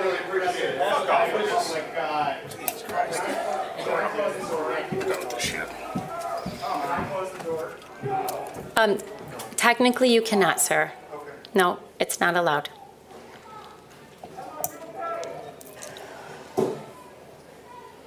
All right, go ahead. Sorry, the very community itself refuses to take hold of the truth. The truth is they need to fix their culture. They need to fix their house. There is a people that refuse to cower or back down to the world system, and we will stand on truth. I stand with Officer Chris Schurr and prayers for the Grand Rapids Police Department as they engage in this battle between good and evil. Thank you. you. Thank you. Are we just gonna have commissioners walking off the meeting? This is, this is not. I, I can't control what my colleagues do. Uh, All right, next person who wishes to be heard. We can still have public comment. We can still hear public comment. Yeah, because we're not making an action item. All right, go All ahead. right. Uh, hi, my name is Kendall, and I'm here with Brennan. Um, we are, are here tonight uh, hoping to address the commission and, and uh, expressing the interest of several business owners within the wedding industry and general community in West Michigan to meet with you and hear from you to discuss an event venue in Grand Rapids that has recently opened and shared that they will not be allowing gay and queer r- wedding celebrations at their venue. Again, they have only opened in the last two weeks, though they've been building for the last four years. Last week, the Broadway Avenue located at 1140 Bro- uh, Broadway Avenue opened its doors in the West Side Connection neighborhood as a public wedding and event venue in a renovated church. Yesterday, they planned to have a community open house event, and in the process of inviting participants, they informed those uh, they informed several people through text messages and email messages uh, that they do not plan to allow members of the LGBTQIA plus community to rent their space or facilitate gay and queer weddings in, within their space. It's our under. Oh, go ahead. It's our understanding that the amended December, as of December 2019, Human Rights Ordinance addresses public accommodation and prohibits discriminatory practices on the basis of sexual identity and gender expression, whether or not that includes or sorry, we believe that that should be included to mean sexual identity as well. While it's noted that citizens can report a claim to the Human Rights Ordinance or to the Human Rights Office if they experience discrimination within the industry, we would like to note the city's position and preemptive actions might be when a new business is planning to discriminate on the basis of sexual identity and gender expression. We would like to know when, if, and how this ordinance can be enforced as it pertains to this venue, what enforcement looks like, whether or not the venue can use the statutes of religious freedom, freedom of expression, and free speech as a basis for legally discriminating against gay couples. What our options are for going forward as concerned citizens and industry professionals when seeking transparency from businesses that plan to discriminate on the basis of sexual identity. We hope to affirm that Grand Rapids is going to remain an inclusive business environment where we do not have to tolerate discriminatory practices nor do business with discriminatory people in our community. The Supreme Court in the state of Michigan have, have left this decision in your jurisdiction, unfortunately, at this time. Um, we do not have a clear answer as to whether or not this is a protected status. So we're requesting a zero tolerance policy. If we cannot immediately enforce an ordinance, then I'm not sure why we write them. If we cannot immediately have clear economic and civil sanctions against a business that plans to discriminate, we do not understand why we would write an anti-discrimination policy. We're requesting that the city's attorney's office issue an immediate cease and desist to the Broadway Avenue. It's within your power and it's known as the police power and is protected under the 10th Amendment. Uh, we demand that this business seek religious asylum in another community and maybe Hudsonville will have them. Thank you. Thank you, Kendall. Thank you. All right, others wish to be heard?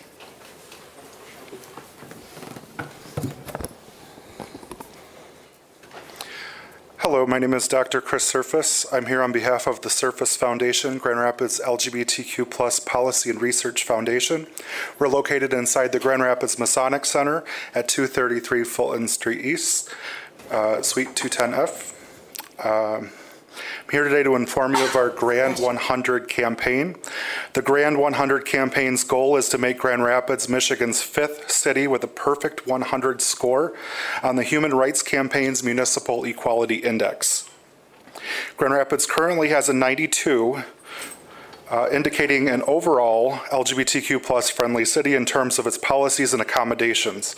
However, it has, an, has had a 92 score since 2019.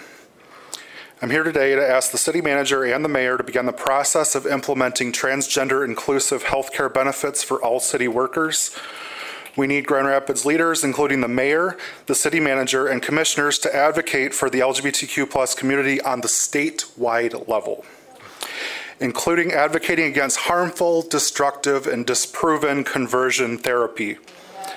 We also need the city to implement inclusive city services, including city services for the homeless, the transgender community, those with HIV AIDS, and to communicate these service offerings to the public and to the Human Rights Campaign to increase our Municipal Equality Index score. As I am aware in my doctoral research of three West Michigan cities, Grand Rapids, Kalamazoo, and Holland, I learned about the difficulty in changing building codes to be inclusive of gender neutral and all gender restrooms. I would encourage the city of Grand Rapids to expedite this process to ensure that we can be leaders on diversity, equity, and inclusion in the 21st century. We often see our, our country move backwards, and we are disappointed, and I feel this pain with you all. It's time to move forward again. It's time to lead on diversity, equity, and inclusion. If we don't do it for a human rights concern, we can at least do it for an for economic development and desirability concerns of the region. Let's attract talent here and be the place to be in the Midwest. Let's get it done. Thank you once again. I'm Dr. Chris Surface with the Surface Foundation. Thank you, Doctor. All right, others wish to be heard? My name is Karina, and I live in the northeast side of Grand Rapids. Um, I am aware that the Grand Rapids LGBTQ Healthcare Consortium has um, made a case in front of the Grand Rapids Community Relations Committee, and there is a recommendation memo sitting on City Manager Mark Washington's desk awaiting movement. I identify as a Christian, but more importantly, I identify as a mother of two LGBTQIA children, and I also identify as a licensed clinical social worker. Since the Grand Rapids LGBTQ Healthcare Consortium website clearly documents the negative impact conversion therapy has on young people, I don't want to give you all those facts that you probably already know. But I do want to tell you the impact that the Grand Rapids culture of Christianity has had on the LGBTQIA um, plus community. My oldest child came out to my husband and I around 2017 while they were in college. They knew that their dad and I wholeheartedly supported them, so I asked them why they waited so long to tell us. It saddened me to hear that they did not feel comfortable or safe to explore their uh, sexuality and gender identity while living in Grand Rapids. Why should somebody have to leave their community to be their true selves?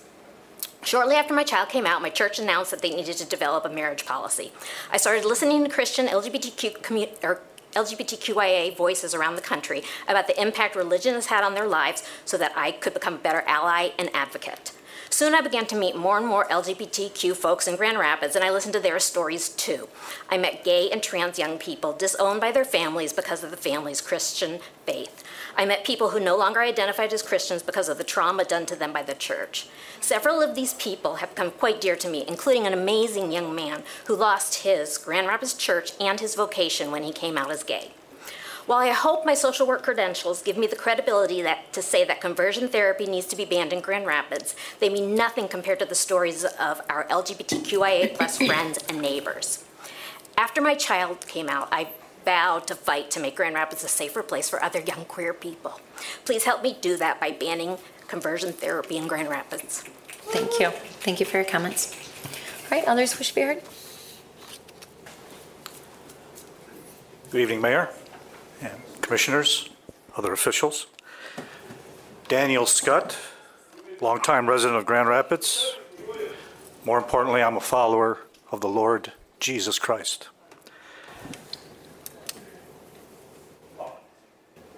The Holy Scriptures, the Christian Bible, reads like this He who gives unto the poor shall not lack, but he who shuts his eyes shall have many curses.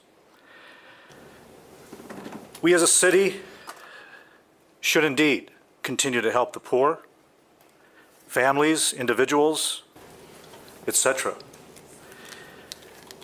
When I was here last time, I didn't have a chance to finish for being constantly interrupted. My main concern, again, is for our fellow citizens who are unborn. The unborn. They are just as much citizens as anyone else in this city. Let him speak. He has talked- a right to be We've talked a lot about money, and I understand the Lord has blessed Grand Rapids with a lot of money. So again, I'd like to propose that some of this money be allocated for the poor mothers that are carrying children unexpectedly, unwantingly, and why not provide housing for them, health care, so if they choose to have that child, we can come alongside them and help them. In fact, it would be ideal, in my opinion, that we would turn 320 East Fulton into such a place. Turn it from murdering 120 of our fellow citizens every month on average to housing women and children and the fathers if they would so choose.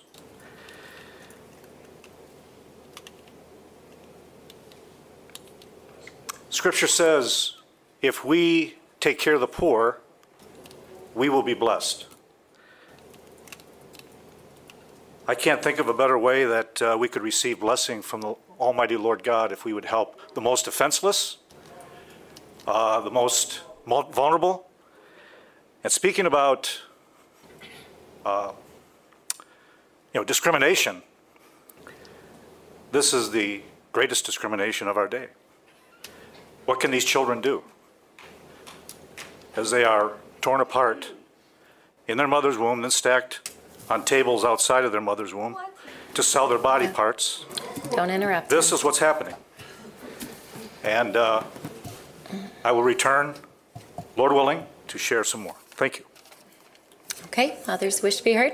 Others who wish to be heard? People have a right to speak even when you don't agree with them. And they have a right to do it without being interrupted in this space. This is a city meeting where public hearings are available for people to come and speak their mind, regardless of whether you agree with them or not. All right, hi, welcome. Hello, my name is Talia. I live in the third ward. So, I always said I would never come up here. I'm an abolitionist, and I think that coming up here to plead for humanity for my community, crazy. In my world, your seats don't exist. So, it's unfortunate that the two cops can't be here to join us because I think it's important for them to hear what I have to say as well. Um, cops don't need a two day training, they need therapy, long term therapy. And for those of you who back the blue, If you really back the blue, you would understand that policing isn't good for police either. Mm-hmm. When you take off that uniform, you can't take off that paranoia, the trauma, that fucked up energy. Okay, I'm going to ask you not to use profanity, please. I had a conversation with one of the police officers who deleted the audio uh, during his cover-up scheme for his peer during the drunk driving incident. I'm sure you all remember. Um, I had a convo with him and I asked him, what are the police doing as a force to help alleviate the trauma inflicted on this community as we all watched Patrick be executed in the street? Um, how are they going about future interactions with the community? And he told me that those conversations aren't being had. No conversation, no such conversation is being had on how to deal with the community after we have been traumatized. Um, so we continue to experience this trauma.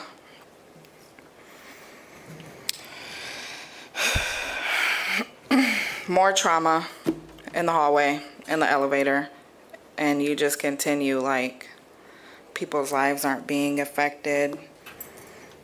I'm traumatized now. I don't even have the energy to speak the way I wanted to. Christopher Schurr needs to be decertified, Chief. Um, your police officers need therapy. Fuck 12, period. All right. All right, others wish to be heard?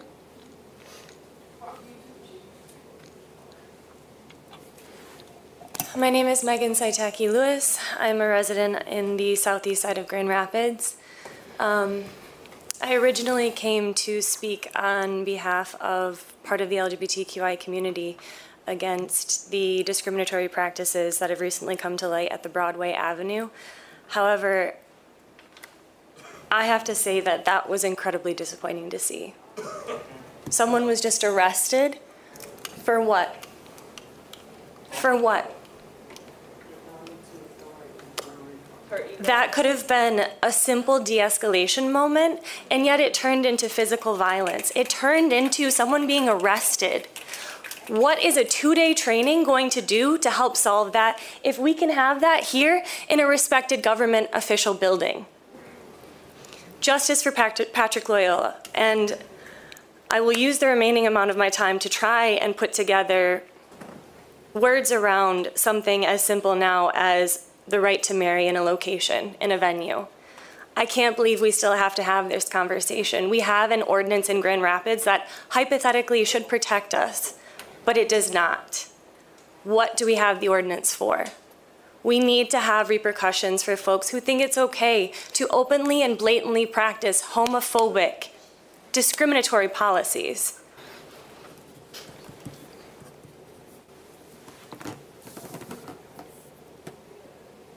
Luckily, my wife and I are already married. Because if we had to go to this venue, because it is a beautiful venue, it's a gorgeous venue, and if we went to this venue or went into contract with this venue without knowing their policy, we would be in for a lot of heartbreak. Mayor Bliss, I've met you personally. I've been to events that have helped to fund you running for office. I've shaken your hand at these events. We need action, and we need action not just to uphold LGBTQI plus issues, but we need a lot of action, as I can see from this meeting. That is all. Thank you. Thank you. All right, others wish to be heard? Good evening, uh, Honorable Mayor and City Commission. It's been a while since I've been here. I'm David Davis. The beard's gone, the hair's gone. So I'm a little difference in appearance. Uh, I've heard a lot of things lately. I haven't been to the meeting for a long period of time because of, uh, first of all, COVID, and then I had dental problems and medical problems along the way. But I'm back and I hope to be coming more often. I was a little bit reluctant to come tonight because of those people that are so disrespectful of uh, everybody else. We have a minority group here in Michigan that depend or demand to uh, stand up and create their own agenda. They are the minority in this city. The majority doesn't show up because they uh, don't want to face this element that has been patronizing the uh, city commission meetings. I want to give my support to the Grand Rapids Police Department. I have had nothing but positive responses from the police department and anything I've seen. And the reason that the police are disrespected is because the people themselves disrespect the police, and then the police have to act in rebuttal to uh, what they've had to face. Let him, They- don't they- interrupt him. the people that are sup- against the police department don't understand that these policemen, every time they walk out the door, they face the opportunity of being shot or injured or belittled and all this other stuff that is negative to the police department.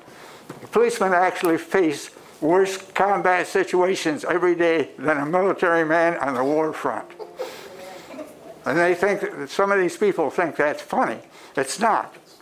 If you respect the police and uh, abide by what has to be done, then you'll be respected as well.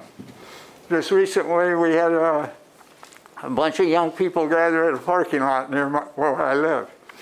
And they were peeling their tires and revving their engines, and they were doing eights around light poles and all that. The police, one policeman come down there, assessed the uh, situation, and about 10 minutes later, they came down there in force. They didn't arrest anybody or anything like that. They just came down there with their lights on and their sirens going, and everybody just kind of got out of there. And this is a way to, I appreciate the response of the police department in that situation. And I've seen a lot of it because I live in a low, low-income housing unit, and that low-income housing unit has the police department there frequently. Those that respect the police and treat the police decently We'll be treated. All right, all right, thanks. Thank you for your comments.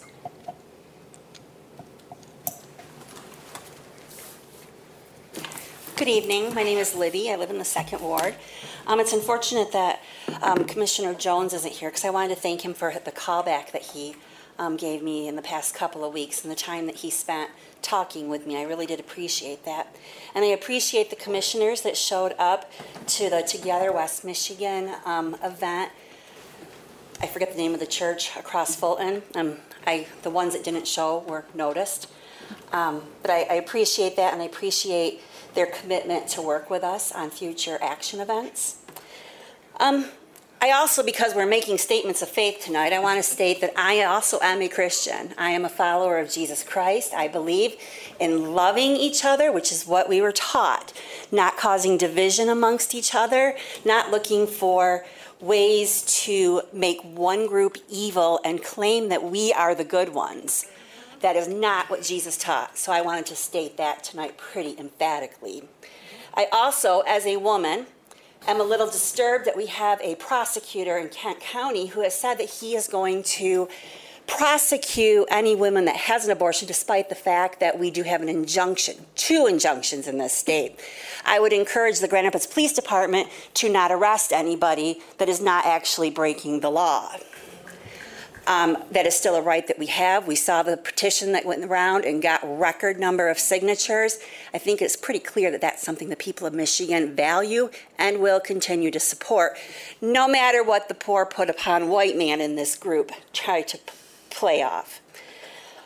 Um, there were other things that I wanted to talk about, but again, you know, the disruption that occurs between, you know, the city commission and us does bring attention that doesn't need to exist, in my opinion. Um, I'm not completely sure now at this point in time how we solve this problem. Um, I lived in Topeka, Kansas for two years, where we had a group that was called the Westboro Baptist Church that picketed gay people on a daily basis. And we would have community discussions when I lived there about how violence begets violence, hate begets hate. And I think that what you guys are feeling up there is being echoed back to you here in these seats. I understand that you want to have a meeting that is run in a certain way, but unless you start giving something back to us or to my neighbors, I don't think it's possible for them to give it back to you. And it's unfortunate, but you are the elected officials, and I kind of feel like maybe it's time to swallow some of that, that down. I, I watched another city commission meeting in a daytime one um, a couple weeks ago, and your demeanor was so different in that meeting than what it is when I come here. And I, I get it, you're being, but please. Thank you. Thank you. Appreciate it. All right, others wish to be heard?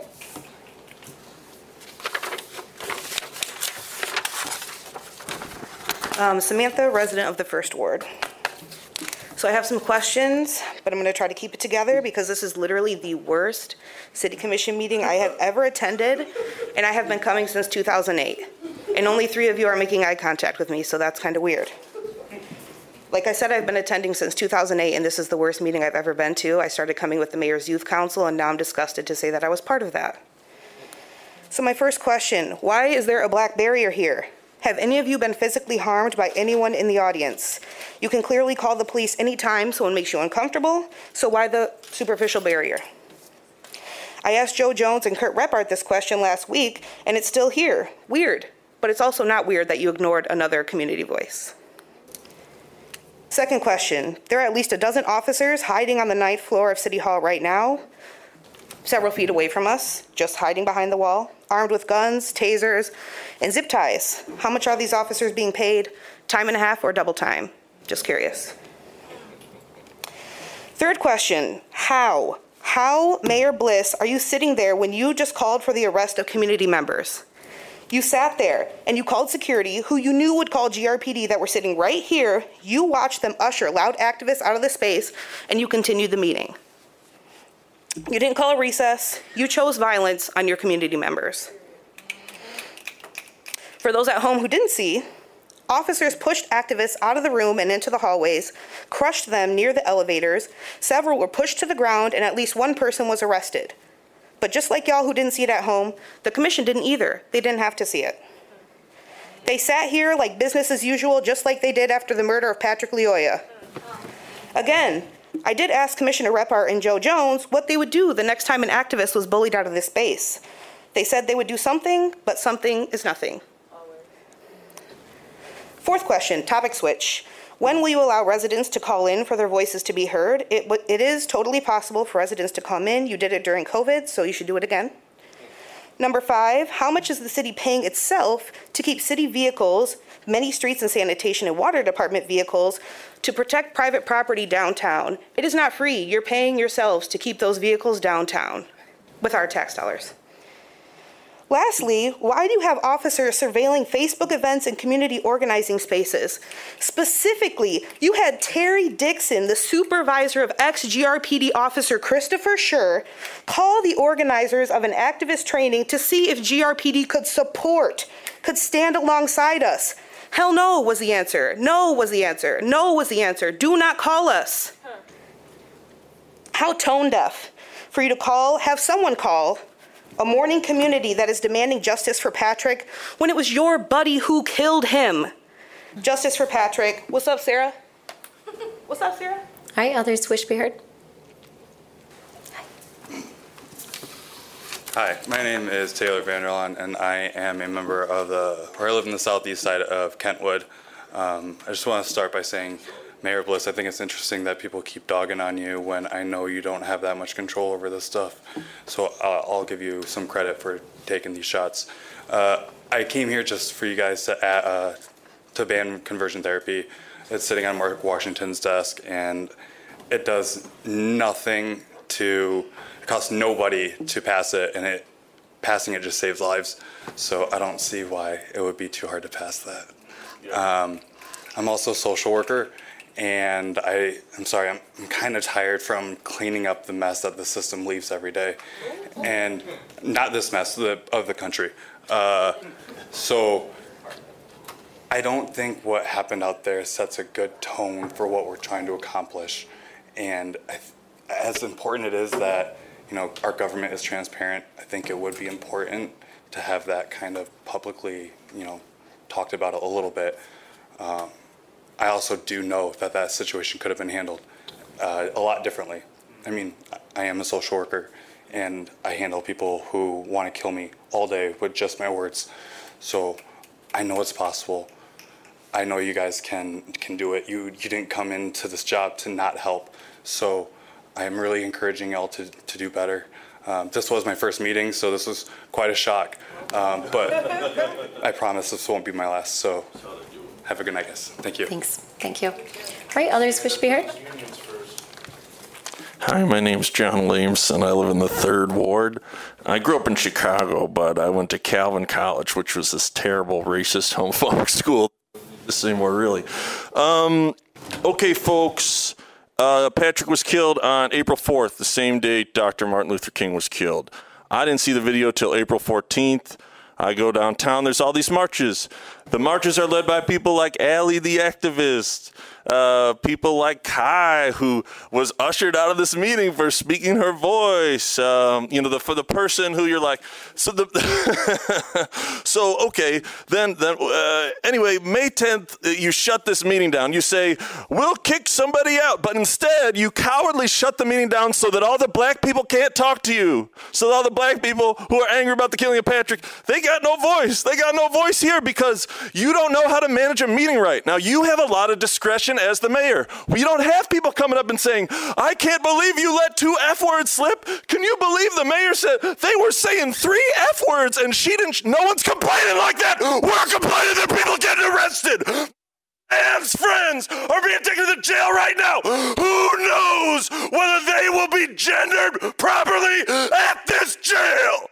You have a lot of discretion, and you have committed violence against my friend Rosalind Bliss. I have committed passionate expression of emotion against you, and I will be back until all those seats are empty of all of you. I have friends. The police department in this town, in this building, on this floor, during this meeting committed violence against my trans friends in your name because you can't handle it when they say mm and ah and amen and praise God when people speak the truth from up here. On April, on May 10th, you arrested one activist right after you shut down a meeting like a coward. Two weeks later, six activists on their way to speak here, including Allie the activist, Nico, all the heroes locally. And they all get arrested and rounded up by your Grand Rose Police Department.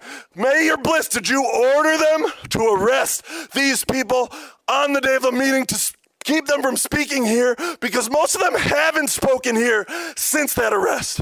Which is to say, there is a crisis, a First Amendment crisis, 911 SOS. If anyone in the world can hear me from my little spot of the universe, Grand Rapids, Michigan, they are shutting down the voices of black leaders in this city. This is the most racist mayor in the city. This is the most racist mayor in the country. 50 years from now, the people aren't going to be able to tell the difference between the black and white 60s footage of Bull Connor and you, Rosalind Bliss, the most racist mayor in our city's history. You are a All right, your time's up. Okay, sir, your time is up. Your time is up. Okay, you need to, your time is up. So you're fine with it? Stop it. I am gonna ha, you need to, you need to sit down or leave. Okay, Mr. Williamson, you need to sit down or leave. You need to leave. You are disrupting. You need to leave. Security, can you please help him? Mark, you gotta let Mark speak. All right, all I use is my words. You're disrupting this meeting. You are disrupting this meeting and you need to leave. The local Dr. King, the local You're disrupting this. The local Dr. King, Allie the activist, you had her arrested. We are, commissioners, we're, we're, we're adjourning. We're adjourned. We're adjourned.